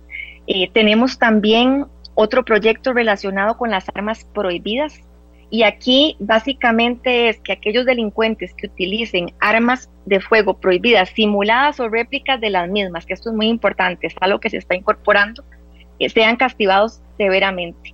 Aquí se agravan las penas cuando, bueno, las armas están prohibidas, se agravan 1/3 cuando es ilícito, se ha cometido en el marco de lo que es delincuencia organizada, se aumentan también cuando las penas cuando se utilicen ese tipo de armas en delitos de agresión con armas, agresión calificada, amenazas agravadas, en fin. Es una reforma amplia, pero más o menos estoy explicando aquí la generalidad de la misma. Tenemos también otro proyecto, el séptimo, doña Amelia, que es regular el beneficio del arresto domiciliario con brazalete electrónico. Aquí básicamente la reforma principal es que los jueces no pueden imponer arresto domiciliario cuando la pena no supera los 4 años. Actualmente es de 6. Entonces, esta es la reforma, digamos, más importante de este proyecto. Aquí se agregan modalidades y delitos en los cuales no procede este castigo del monitoreo, ¿verdad? Por ejemplo, cuando en la ejecución del delito se hayan utilizado armas de fuego, y se podrá también revocar ese arresto domiciliario cuando se cometa un nuevo delito. Finalmente, estamos hablando de estos proyectos que ya están en la corriente legislativa, unos convocados, otros no, y lo que estamos es metiendo algunas observaciones en los textos existentes. Ahora vienen los textos nuevos, que son 3 de los 10. Aquí tenemos la reforma para modernizar o endurecer el tema de prisión preventiva, que actualiza el Código Procesal Penal para que se puedan reformar los artículos 239 y 239 bis del Código Penal, que básicamente se incluye un concepto de riesgo que no existe hoy, que es el riesgo para la comunidad, para la seguridad de la nación, para la seguridad ciudadana, como una causal, es decir, como una, digamos, uno de los requisitos para poder otorgar la prisión preventiva, ¿verdad? Hoy no está de esta manera, pero además pretende que los jueces puedan dictar esa prisión preventiva aunque no haya un riesgo de fuga u obstaculización del proceso para ciertos delitos. Hoy tiene que existir eso para poder proceder con la prisión. Nosotros lo que estamos proponiendo es que se independicen esas causales para que los jueces puedan tener más margen para decir, siempre, obviamente, con una resolución fundada, ¿verdad? Porque no es una prisión preventiva automática, tiene que haber una resolución fundada de los jueces, tiene que ser, doña Amelia, para delitos que tengan prisión, ¿verdad? Todo eso se respeta dentro del código, pero sí se hacen reformas para poder abrir más la posibilidad de los jueces para definir en qué casos procede, y esto permitiría que más personas que realmente son un peligro, ¿verdad? Y tengan esas actuaciones que afecten a la comunidad y que realmente tengan una situación que realmente sea riesgosa o preocupante, podamos entonces proceder de esa manera y darle más herramientas a ellos. Finalmente, bueno, tenemos otro proyecto que es básicamente relacionado con la justicia penal juvenil en dos vías. Uno, que es un expediente nuevo que agrava la penalidad de quien instigue o sea cómplice y que participe a personas menores dentro de cualquier delito. Es decir, es coautoría o participación de un adulto con un menor de edad en cualquier delito se va a agravar. Esa es una de las reformas. Pasa mucho que se reclutan a personas menores de edad en el tema de sicariato, doña Amelia. Entonces queremos que para cualquier delito donde haya menores de edad involucrados en la participación o la coautoría de esta persona, que proceda entonces el agravante en la pena. Y finalmente, el último expediente es una iniciativa que busca también aumentar los plazos de detención provisional en menores de edad, ¿verdad? En el tema de ampliar esos plazos que existen hoy en el proceso de penal juvenil. Por ejemplo, hoy para hacer una acusación, cuando hay casos que el proyecto lo que pretende es involucrar también el tema de crimen organizado dentro de esta ley, porque es una, digamos que un procedimiento más complejo donde tiene que recabarse prueba, donde realmente se requiere de más información y más preparación de una acusación. Hoy el fiscal tiene un plazo de 24 horas para hacer una acusación, doña Amelia. Es imposible recabar la prueba y tener una buena acusación, o sea, es una calidad de la acusación lo que buscamos, igual que la sentencia, ampliando esos plazos para que puedan entonces tener más margen para recabar toda la información que necesitan para la investigación.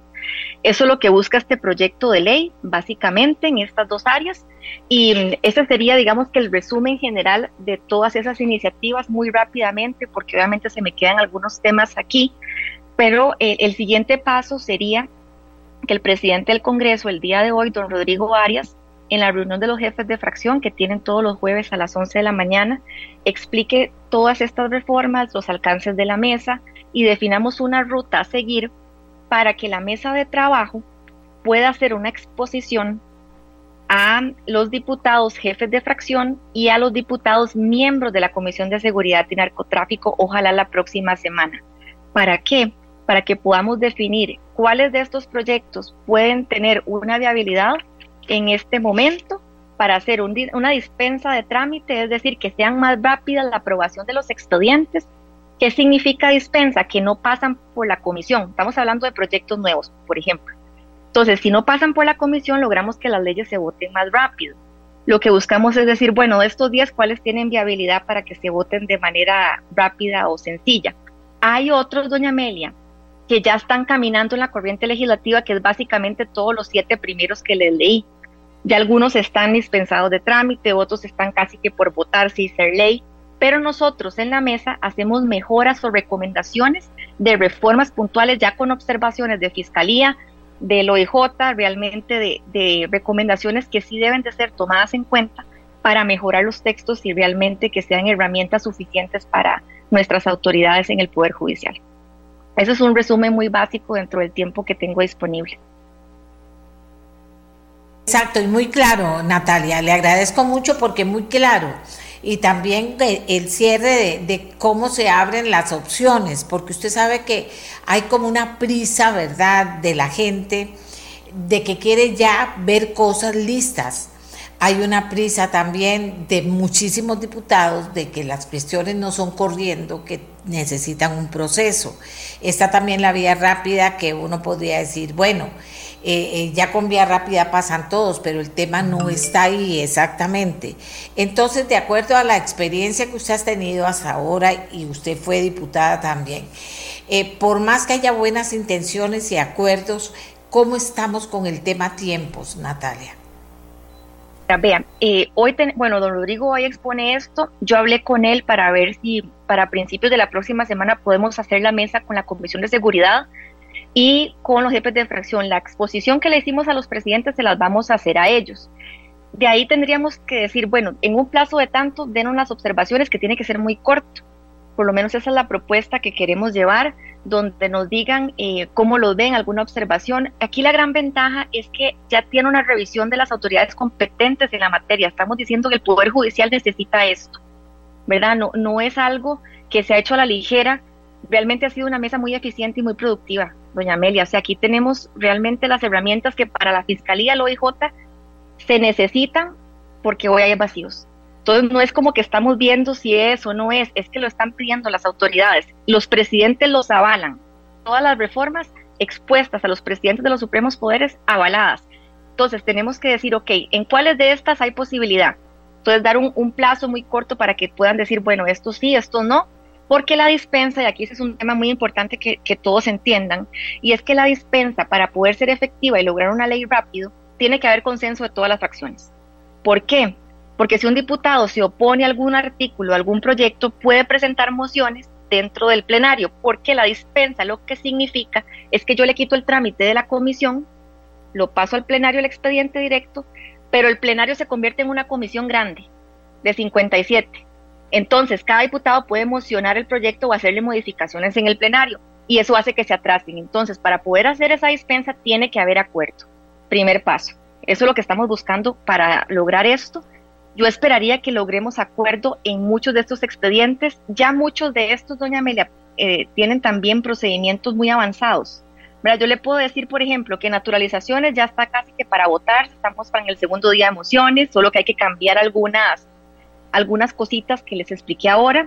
El de capitales emergentes está avanzando en la Comisión de Seguridad y Narcotráfico, y hemos también trabajado con las autoridades respectivas para ver algunas de las mociones. El del registro judicial ya está dispensado de trámite, ya quiere decir que ya está en vida rápida en el plenario, solo queremos incorporar observaciones de la mesa dentro de ese texto, entonces yo creo que eso va a salir rápido. Tenemos gota a gota, que está avanzando en la corriente legislativa, ese está convocado, lo que hace falta es meter la modificación de la extorsión cobratoria dentro del texto actual, así que yo creo que eso también va a salir sin problema. Vamos a ver modernización de las comunicaciones, ese habría que convocarlo, doña Amelia, porque ese se había desconvocado, era uno de los textos del Poder Ejecutivo. Sin embargo, yo no quisiera, y así también lo he conversado con el señor presidente, hacer una convocatoria si no hay un acuerdo también de los jefes de fracción y la comisión, para no desordenar la discusión de estos proyectos. Además, recordemos que ya el jueves que viene estamos en ordinarias, y la idea es que este acuerdo prevalezca independientemente de que pasemos de sesiones extraordinarias a ordinarias. Entonces, creo yo que lo más importante es hacer esa mesa con los diputados y definir la ruta de cuáles avanzar rápidamente y cuáles ya están caminando. Por ejemplo, de armas de fuego, lo presentaron algunos diputados, creo que es de don Gilbert Jiménez, doña Gloria, el 24.095 de armas prohibidas. Ese está comenzando el trámite, pero podemos también acelerar, porque obviamente hay un interés de que esto sea una realidad, pero hay observaciones que hacerle al texto.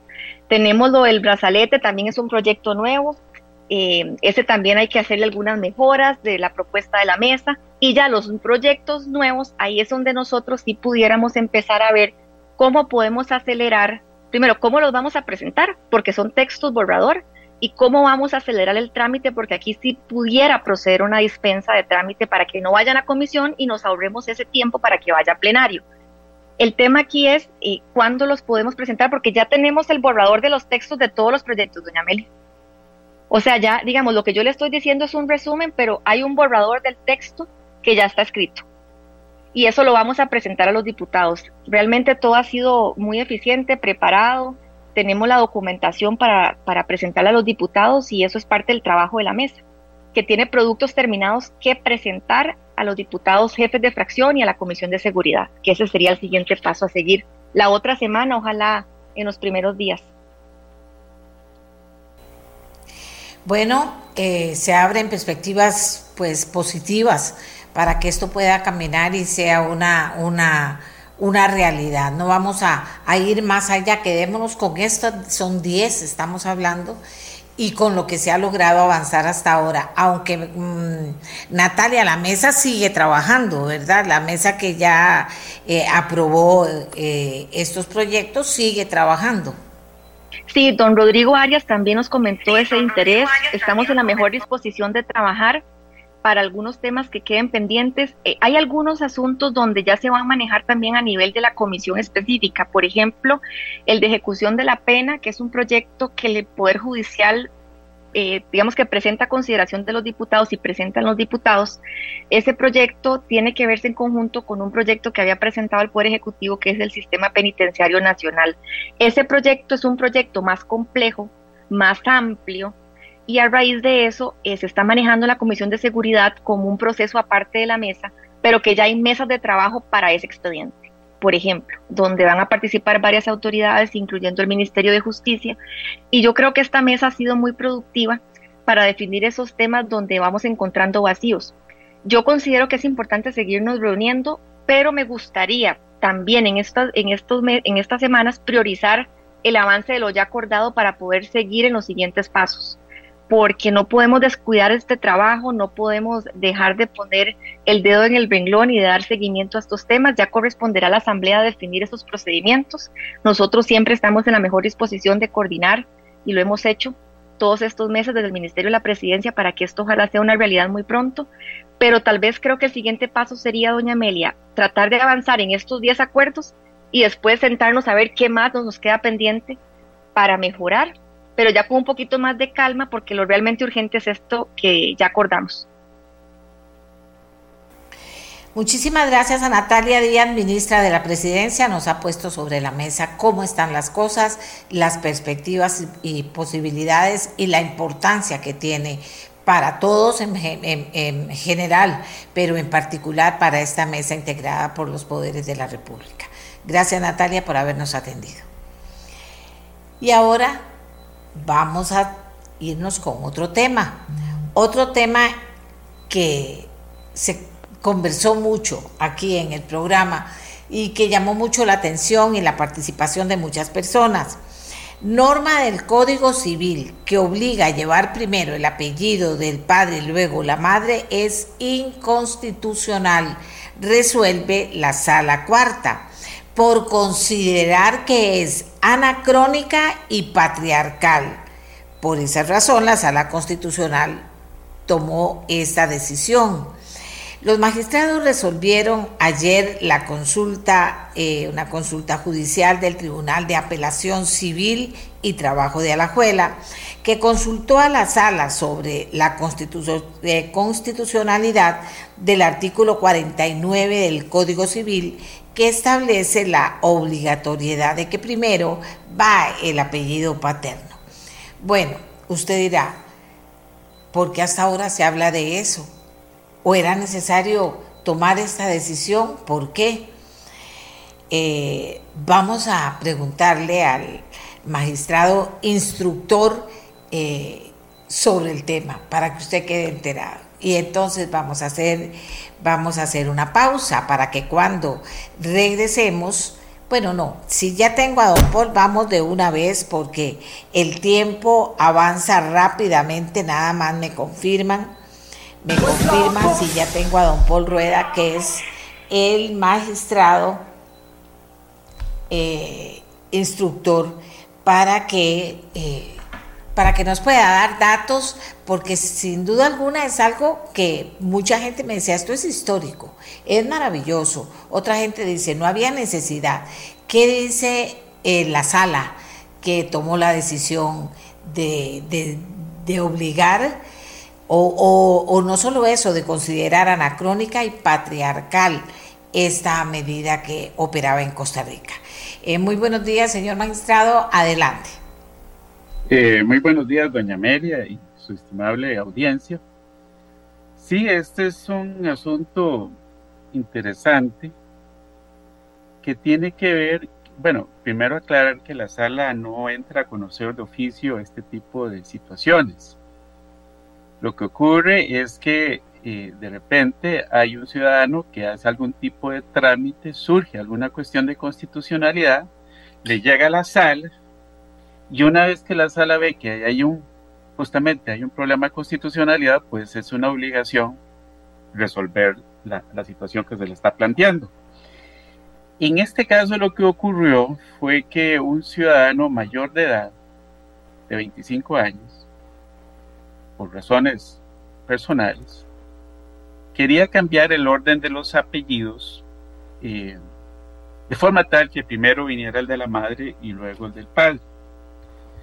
Y justamente ahí es donde se le presentaba la situación complicada al tribunal ante el cual estaba haciendo la consulta. Esto se llaman diligencias de mayor de edad para cambio de nombre, que es el Tribunal de Apelación Civil y Trabajo de Alajuela, porque resulta que hay una norma en específico que por una frase que contiene, pues se había interpretado que no se podía cambiar el orden de los apellidos. Y justamente el artículo 49 del Código Civil dice: toda persona tiene el derecho y la obligación de tener un nombre que la identifique, y luego dice, el cual estará formado por una, a lo sumo dos palabras usadas como nombre de pila, hasta ahí no hay problema, y luego dice la norma, seguida del primer apellido del padre y del primer apellido de la madre, y luego la frase controversial en ese orden. Es decir, que no existe ninguna posibilidad, de acuerdo a esa norma, para cambiar el orden que está estableciendo en la secuencia de los apellidos, de forma tal que primero el del padre y luego el de la madre. Entonces, claro, el Tribunal de Apelación Civil de Trabajo de Alajuela, que presenta un proceso que se llama consulta judicial, que es cuando un juez tiene duda de constitucionalidad respecto de una norma que tiene que aplicar, pues plantea una consulta bien fundamentada, en el cual explica por qué este tribunal tiene dudas sobre la norma que obliga o que no permite que se dé ese cambio de apellidos y que obliga a que siempre sea primero el apellido del padre y luego el de la madre. Y justamente el mismo tribunal plantea que esta es una norma discriminatoria contra la mujer, patriarcal, anacrónica, en términos como lo hace igualmente luego la sentencia de la Sala Constitucional. Pero, doña Amelia, no solo fue el Tribunal de Apelación Civil que tenía esas dudas y esa tesitura, sino que nosotros hicimos una consulta a muchas dependencias, a varias dependencias, y la mayor parte de ellas, por ejemplo, la Escuela de Antropología de la Universidad de Costa Rica, la Defensoría de los Habitantes, el INAMO, la Procuraduría General de la República, entre otras, pues concluyeron que efectivamente aquí había una inconstitucionalidad justamente por ese motivo. Hay dos motivos de inconstitucionalidad, pero si quiere, por ahora nos quedamos en en el sentido que el hecho simbólico de que primero venga siempre el apellido del hombre y que no se dé ninguna opción para que el apellido de la madre pueda estar de primero, pues refleja prácticas consuetudinarias de una sociedad patriarcal que en este momento es anacrónica, es decir, no van ajustados a los tiempos actuales que exigen parámetros diferentes de trato igualitario para con la mujer. Aquí dice la doctora Monserrat Zagot en un mensaje, evidentemente esta norma no va a cambiar el mundo, pero sí le va a permitir a muchas personas no tener que llevar de primero el apellido de un padre abandónico, violento, incestuoso, etcétera, si no quieren hacerlo. aporto porque me parece un comentario interesante. Maestrado Rueda, dígame una cosa. Esto que ocurre, podríamos decir, ocurrió en esta oportunidad porque sí, usted dice, porque alguien presentó pues una consulta a la sala, pero pasó en esta oportunidad, era el momento, porque mucha gente está contenta, pero mucha gente dice, ¿para qué? Si no hacía falta. Por eso estoy aportando también el comentario de Montserrat Zagot. En eso, doña Amelia, es muy interesante lo que dice doña Montserrat, porque tiene que ver con una cuestión, digamos, con una visión de la importancia del orden de los apellidos desde un punto de vista semiótico. Es decir, el apellido no es un mero símbolo que no tenga, que carezca de contenido. Ese orden de los apellidos es reflejo de un sistema de divisiones sociales, jerarquías, identidades, instituciones sociales como la familia. Con eso me refiero a palabras en que se expresa, más o menos en ese sentido, la Escuela de Antropología. Entonces se señala que el apellido en buena parte define al ser humano o contribuye a definir al ser humano como persona social. Da forma a quienes somos como personas y cómo nos perciben los demás. Y justamente que en ese desarrollo de la personalidad del apellido materno quede relegado en segundo plano y siempre se priorice la afiliación masculina, pues eso tiene un gran contenido simbólico en relación con las aspiraciones a una sociedad igualitaria, que es a lo que pues nosotros nos hemos dirigido en los últimos años de evolución constitucional en el país. Y con eso voy a lo que usted me decía muy atinadamente. Pues sí, este no es el primer caso, ni será el último, de cuestiones relacionadas con aspectos referidos a cómo concebimos nosotros una sociedad más ajustada al derecho a la igualdad, que van a ir evolucionando con el tiempo.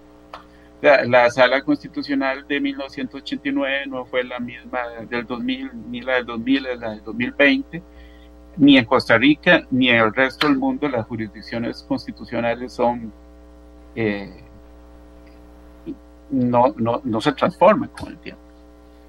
Y eso es lo que está ocurriendo en este caso, son aspectos que ciertamente no vienen a resolver problemas muy graves como los de seguridad, que en estos momentos afectan al país, pero que definitivamente sí contribuyen a esa aspiración que nosotros tenemos a tener una sociedad en que no haya discriminación y haya un trato igualitario entre hombres y mujeres.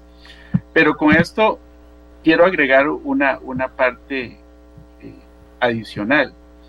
Esto no hay que verlo solamente desde ese enfoque que es uno, sino también tenemos que verlo de un enfoque relacionado con la libertad y un derecho muy importante que se llama el derecho al libre desarrollo de la personalidad, que está en el artículo 28 de la Constitución Política y en el 7.1 de la Convención Americana sobre Derechos Humanos. Pues resulta que este derecho, el derecho al desarrollo en libertad, va aparejado a un derecho muy interesante que es el derecho a la identidad y el derecho al nombre, que la jurisprudencia de la Corte Interamericana de Derechos Humanos lo ha derivado del artículo 18 justamente de la Convención Americana sobre Derechos Humanos. ¿Con esto qué quiero decir? Que en una sociedad de libertad, mientras mis decisiones no afecten a las demás personas, yo tengo todo el derecho de manifestarme, de exteriorizarme en la manera en que a mí me parece más adecuado y más apropiado. Y un reflejo de ese derecho a la libertad y a la personalidad es justamente el orden de los apellidos. De manera tal que tiene que haber muy buenas razones para que a mí se me impida desarrollar eso, es decir, establecer cómo quiero yo, ya siendo adulto, el orden de los apellidos. Y ese es justamente el problema, que esas razones no se vieron. Y si no hay razones que fundamenten este trato desigual, pues entonces hay una discriminación. En algún momento se alegaron temas de seguridad, pero vea usted que tanto en las audiencias que se le dio al señor ministro de Seguridad Pública como al director del Registro Nacional, ambos descartaron que invertir el orden de los apellidos pues viniera a alterar ningún aspecto de seguridad, ni registral, ni de otro tipo. Las personas siguen teniendo el mismo número de cédula, por ejemplo. Concretamente, además, el artículo 57 dice que el cambio o alteración del nombre no extingue ni modifica las obligaciones o responsabilidades contraídas por una persona bajo su nombre anterior. Entonces, a la luz de este aspecto también, que es el libre desarrollo de la personalidad, que es el derecho que nosotros tenemos a vivir en una sociedad en libertad, mientras no estemos vulnerando ni afectando los derechos de terceras personas, es que la sala, por lo menos la mayoría, arriba también a la conclusión de que este derecho también se está viendo afectado, y por eso esa frasecita, en ese orden, la declaramos inconstitucional. Excelente, muchísimas gracias al magistrado Paul Rueda. Nada más me parece que importante tener claro que solo los mayores de edad. Este se trata de un proceso de consulta judicial. Entonces, en el caso muy concreto, se trataba de una persona de 25 años que específicamente quería invertir el orden de los apellidos, de manera tal que sobre eso es que la mayoría se está pronunciando. Otras situaciones conexas o correlacionadas no fueron objeto de examen por parte de la sala en este aspecto. Perfecto. Muchísimas gracias al magistrado Paul Rueda, magistrado de la Sala Cuarta, magistrado instructor, quien nos detalló las razones, el porqué y lo que usted quería saber sobre este tema, que déjeme decirles, son pocos los países en el mundo que usan primero el apellido materno. Italia, Portugal, México, Argentina, Uruguay y Brasil. Costa Rica avanza en esta vía tras declararse inconstitucional la obligatoriedad de que el apellido paterno vaya primero. Y aquí dice también una persona, y en esta época, con la cantidad de madres solteras que hay, muchos y muchas tenemos a nuestra madre como la persona que nos lo dio todo y cuyo apellido merecería ser el más importante en nuestro nombre. Bien, gracias al magistrado Rueda por su participación en el programa. Ahora sí vamos a hacer una pausa y venimos para ofrecerles una entrevista patrocinada que tiene como fin hablar de algo que le puede interesar a usted muchísimo, Costa Rica. Hacemos la pausa y ya regresamos. Vamos a conversar con Óscar Rivas, ingeniero en telecomunicaciones de la Universidad Politécnica de Cataluña en España y presidente de la compañía Thermo West, porque la compañía quiere conversar con los costarricenses sobre un concepto disruptivo de limpulación de residuos que ha sido premiado y que tiene que ver con ese gran tema y ese importante tema de qué hacemos con los residuos. Entonces vamos a puntualmente contarles a ustedes cuál es la propuesta de esta compañía. Don Óscar, muy buenos días. En primer término, ¿qué es el sistema Thermo West? ¿Qué residuos puede procesar este sistema? Permite convertir los rellenos sanitarios en instalaciones disponibles. Puede procesar residuos de cualquier tamaño. La primera pregunta, pero que tenga una respuesta puntual, porque me parece importante que Costa Rica conozca sobre este tema en el que estamos tan atrasados. Buenos días. Buenos días y buenas tardes desde Barcelona, en España. Pues sí, bueno, son varias cuestiones las que me ha formulado y todas ellas muy interesantes. Nosotros, un equipo de ingenieros aquí en España, desde hace ya unos cuantos años, nos planteamos la cuestión de por qué la mayoría de la basura acaba finalmente en un relleno sanitario y por qué las soluciones que hay en el mercado no acababan de funcionar. Entonces nos pusimos a trabajar, a ver distintas alternativas y al final dimos con una solución, que es un proceso que llamamos limpulación de residuos, que básicamente lo que hace es transformar la basura doméstica en materiales que sean manipulables. ¿Qué son manipulables? Significa que ya no huelan, que no tengan patógenos, que no den asco, que no sean pegajosos, que no tengan líquidos. En definitiva, que podamos trabajarlos, que podamos tocarlos incluso con las manos y eso nos permite pues clasificarlos con mucha más facilidad y darles una segunda utilidad. Eso es lo que consiste en la economía circular, justamente, en reaprovechar estos materiales. Actualmente en el mundo existen tres alternativas para aplicar al tema de la basura doméstica, la basura que generamos en todos los hogares. Estas alternativas son muy sencillas de entender. La primera alternativa es esconder la basura. Eso significa tirarla a un agujero, a un hoyo, en medio del campo, lo que llamamos un relleno sanitario. Esto tiene muchas implicaciones desde el punto de vista medioambiental, es algo que contamina mucho y de hecho es la última alternativa que debería de considerarse y así está considerada, por ejemplo, en las directivas europeas y las de muchos países. En caso de Costa Rica, mayoritariamente los residuos van a parar a estas instalaciones, ¿de acuerdo? La segunda alternativa que existe es bueno, pues quememos la basura, apliquemos procesos térmicos para sacarle al menos algún provecho desde el punto de vista energético. Estamos hablando de incineración, de pirólisis, de sistemas de gasificación, etc. Esto no se puede considerar tampoco economía circular, porque al final destruir la basura no le da una segunda vida.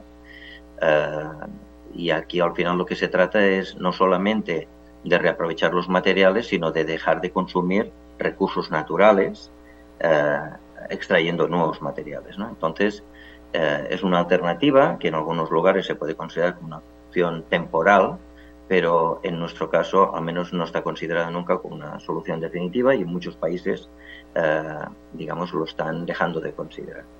La tercera opción, que sería la más interesante o la más sostenible, sería la de intentar recuperar todos los materiales que contiene la basura para darles una segunda vida. Pero ¿qué ocurre? Que los procesos que existen hoy en día de clasificación, ya sean manuales o mecánicos, tienen un nivel de eficacia muy bajo. Y aquí es donde entra lo que es la limpulación de residuos. Al poder transformar la basura doméstica en materiales manipulables, conseguimos incrementar estos índices de recuperación de materiales de una forma hasta ahora nunca vista. Para que se hagan una idea, las plantas más avanzadas en el mercado de clasificación de residuos no consiguen clasificar más de un 40% de los materiales que contiene la basura. El sistema de limpulación que ha desarrollado Thermo West clasifica prácticamente la totalidad de los materiales. Y esto no es porque lo diga yo, es un tema que está certificado, lo certificamos a través de empresas acreditadas a nivel internacional como DECRA o como SGS, que han venido a nuestras instalaciones, a nuestros centros de investigación y han podido constatar que estos son los resultados. ¿Cómo podemos ayudar a Costa Rica? Pues nosotros creemos que Costa Rica, que es un país que deberían, y creo que lo están, pero deberían estar orgullosos todos los ciudadanos, pues tan un país tan verde, tan implicado con la naturaleza. De hecho, tengo entendido que casi un 30%, ¿no?, del país es reserva natural, pues yo creo que deberían de ser también un ejemplo en este sentido. Entonces, las alternativas como la incineración o la destrucción de los residuos, pues no juegan muy a favor de un país que quiere proyectar o debería proyectar una imagen de sostenibilidad y una imagen verde, digamos, del país, ¿no? Pero si en cambio Costa Rica pudiera dar una imagen de ser el país que recupera todos los materiales y los reutiliza en diferentes aplicaciones, pues eso sería fantástico. Y sobre todo, si lo pudiera hacer de una forma sostenible, sin consumir combustibles fósiles, etcétera, pues mucho mejor. Actualmente Costa Rica produce alrededor de unos 4.000 toneladas diarias de basura. Y de estas 4.000 toneladas de basura, pues se están recuperando un 9% como mucho. Por tanto, tenemos mucho trabajo por hacer y creo que con esta solución que nosotros planteamos desde Thermo West podríamos ayudar muchísimo a su país, ¿no? Don Óscar, ¿qué tan pronto se puede instaurar un sistema como tal en un país como Costa Rica? Bueno, un proyecto... Tengo que decirle que nuestra compañía, que es quien desarrolla toda esta tecnología, también ha desarrollado un modelo para facilitar la implementación en cualquier país del mundo. Es decir, no tenía sentido que desarrolláramos algo para resolver un problema medioambiental, un problema social, y que luego lo complicáramos con una instalación carísima, difícil de acceder a cualquier mercado. Entonces, para facilitarlo, hemos hecho varias cosas. Una de ellas es que nuestra solución es toda modular. Es muy fácil de transportar e instalar en cualquier parte del mundo. Y no requiere grandes inversiones en infraestructuras, no requiere edificios especiales. En una nave de logística estándar podríamos implementar una planta de vinculación de residuos fácilmente. Esta funcionalidad o esta facilidad desde el punto de vista técnico, pues eso nos permite una implementación masiva en cualquier país. Segundo,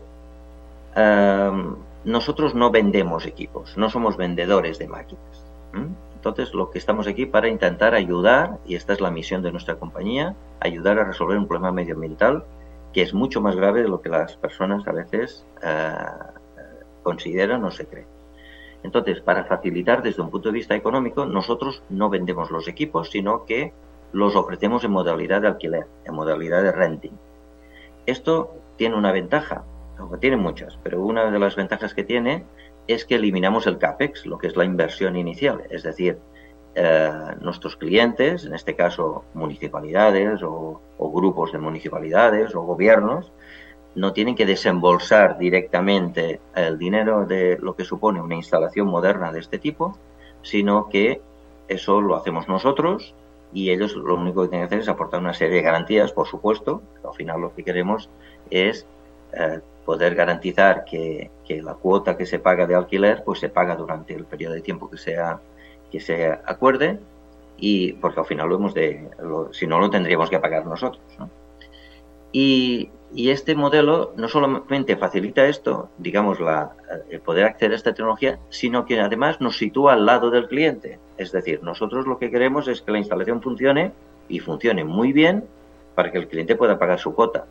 Y el cliente además también quiere que funcione muy bien porque quiere resolver ese problema que tiene con la ciudadanía en la región a la que dé servicio. Entonces, por tanto, estamos en el mismo lugar. Hasta ahora esto no pasaba así. Hasta ahora había un señor que era un vendedor, que te vendía una máquina o un sistema, un equipo, y un comprador que lo adquiría y tenía que desembolsar un dinero y luego pues sacarle el máximo provecho. Pero en muchos casos, digamos, al final existe una desconexión, ¿no? Y en muchos casos a veces, pues, si te he visto no me acuerdo, y digamos que los intereses están contrapuestos en muchos casos. De esta forma formamos equipo y de esta manera podemos ayudar mucho mejor, ¿no? ¿Qué tiempo se tarda? Una instalación de este tipo, además al ser modular y el sistema que hemos desarrollado, el tiempo es muy rápido. Es decir, vamos a poner un ejemplo. Una planta o una instalación para procesar los residuos de una área de, no sé, 300.000 habitantes podría estar en marcha en menos de un año. Es decir, entre 6 meses y un año, ¿de acuerdo? En estos momentos nosotros, por supuesto, esto lo hemos de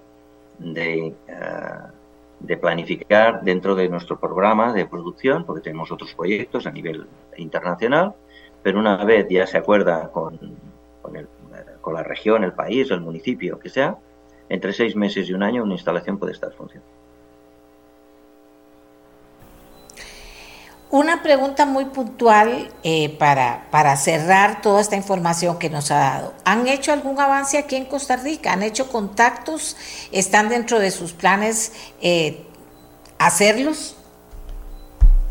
Pues sí, mire, antes de Navidades tuve la oportunidad de visitar por primera vez su país, invitado por una empresa que es nuestro colaborador en el país y que, de hecho, yo estaba en República Dominicana, fui invitado para dar unas conferencias en la cumbre latinoamericana de municipios, donde muchos alcaldes de Latinoamérica pues se dieron cita en este evento, y nosotros tuvimos el privilegio de poder ser invitados a poder explicar esta nueva solución, donde además estuvimos debatiendo también con responsables de la ONU que mostraron también mucho interés. Después de este evento pude visitar Costa Rica por primera vez y tuve la ocasión también de poder explicarlo en varios medios y participar en algún evento que organizó la Cámara de Comercio, que estuvo muy interesante, muy bien. Nuestra intención es, sobre todo, darles a conocer que existe una alternativa. Luego la decisión la tienen que tomar pues los responsables, ¿no?, de las administraciones. Pero claro, si no lo conocen, si no saben que hay alternativas a quemar la basura o a los vertederos, pues seguirán probablemente haciéndolo mal, ¿no? Entonces, ahora nuestra actividad es una actividad más didáctica, de explicar en qué consiste, por qué es mejor, por qué las cosas se tienen que hacer de una forma y no hacerlas de otra. Por ejemplo, mucha gente desconoce que prácticamente el 70% de la basura del mundo, no de Costa Rica, del mundo, acaba en rellenos sanitarios o acaba en ríos o en mares, como sucede también en algunos otros países de Latinoamérica. Y mucha gente no sabe que los rellenos sanitarios son la tercera fuente antropológica de emisiones de gas metano, y que el gas metano tiene un efecto sobre el cambio climático 87 veces superior al del CO2. Todo el mundo habla del CO2 porque es el gas que se utiliza de referencia y el que se utiliza para los temas de los créditos de carbono, etcétera. Pero hay otros gases que son peores. Uno de ellos es el gas metano. Pues el gas metano se genera en los rellenos sanitarios. Todo esto es información que, si no se conoce, pues tampoco uno es conocedor del impacto negativo que está llevando a cabo sobre el medio ambiente. Las personas tienen que ser conscientes de que hemos de cuidar el planeta, y la basura en el que participamos todos, si además esa basura no le damos la canalización y el tratamiento adecuado. Una persona me explicaba aquí en Costa Rica que tenían problemas con un relleno sanitario que estaba cercano en una zona donde los lixiviados de ese relleno sanitario llegaban a una zona donde tenían recolección de ostras. Y las ostras, como todo el mundo sabe, pues es un tipo de molusco, igual que los mejillones, que actúan como filtros, y si el agua que les llega pues está mala, pues acabas contaminando esos animales también, ¿no?, que al final nos los comemos nosotros. Pues esto es un problema derivado también de los rellenos sanitarios, que pueden contaminar pozos, contaminan los acuíferos, y bueno, por eso es la alternativa la más desfavorable, sobre la que tenemos que luchar en equipo, entre todos, para...